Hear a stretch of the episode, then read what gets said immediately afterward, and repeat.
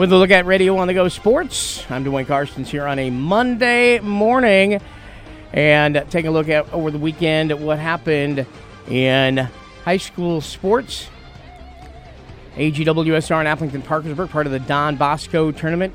AGWSR winning some matches down there. They're beating Belle Plaine, Plainsman two sets to one. The Cougars beat the hometown Don Bosco Gilbertville girls two games to none. Also, Aplington Parkersburg doing well. They beat Hudson in three. They beat Waterloo Christian in two. They beat West Central in two. AP beat Don Bosco and Hudson as well. As it appears, they went five and zero oh on the day. So a great day for Aplington Parkersburg as well.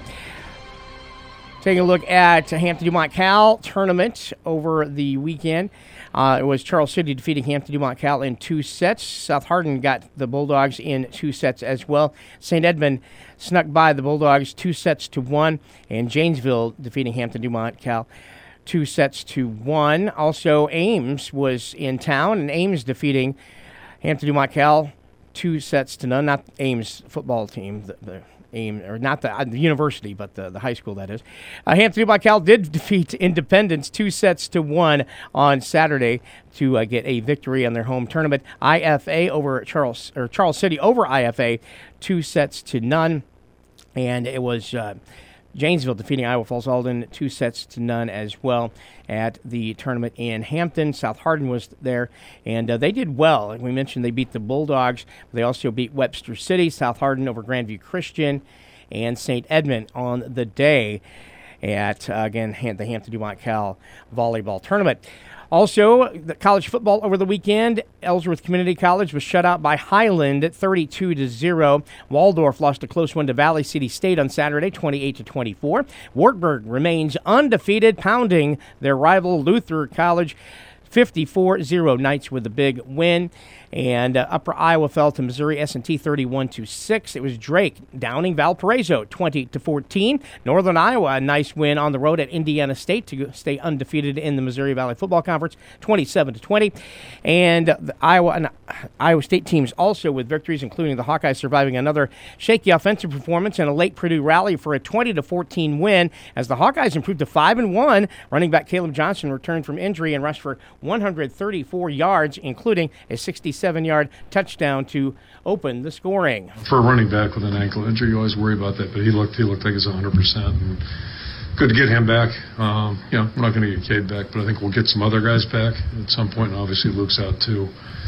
Uh, so, you know, anybody we get back, that's a benefit because, you know, more we can share the load a little bit, that'll be good for us.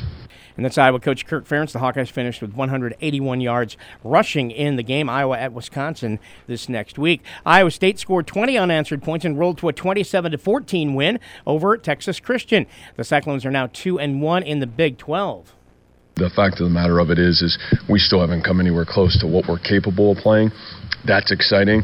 Yet I think there was great growth in some areas, you know, tonight that maybe we weren't as good the week before. So um, again, growth from our football team. Complementary football is the way you win football games at Iowa State, and it's how we'll have to continue to do it and be better. Iowa State goes to Cincinnati this coming Saturday. This year, the years of waiting are over, and uh, over a week ago now, the Iowa Speedway announced, of course, the NASCAR Cup Series going to Newton and the Iowa Speedway.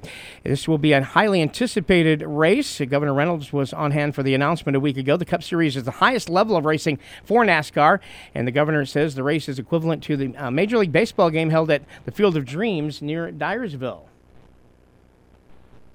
From that first pitch to the game winning home run deep into the cornfield in the ninth inning against a picture perfect sunset, Iowa delivered.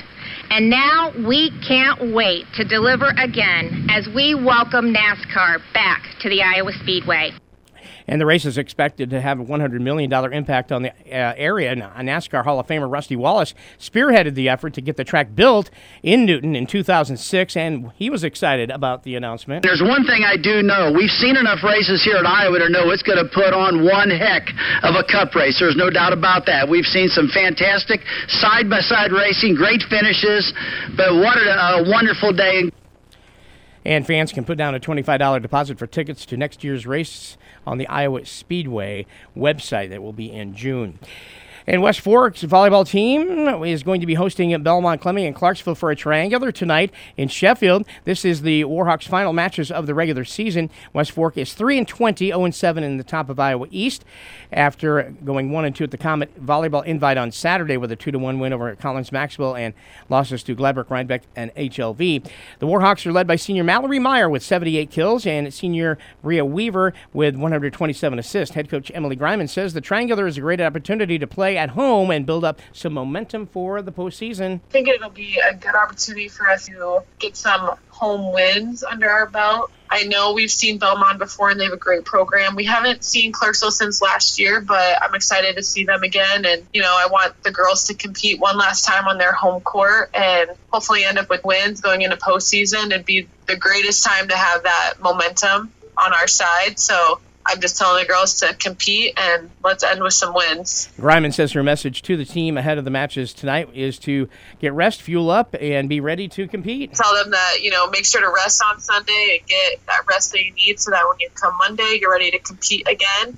And coming off of a tournament, it might not seem too bad to play two games because we'll be playing more on Saturday, but just to show up and, you know, be ready to play right from the get go and to finish it out both games and to stay on top both games. So take the rest they need, fuel up the way they need, and come ready to play.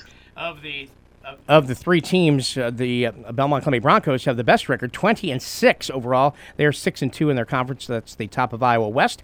And the Broncos are led by juniors Addison Lamb with 229 kills and 30 blocks, and Shaylee Aguilera with 175 assists.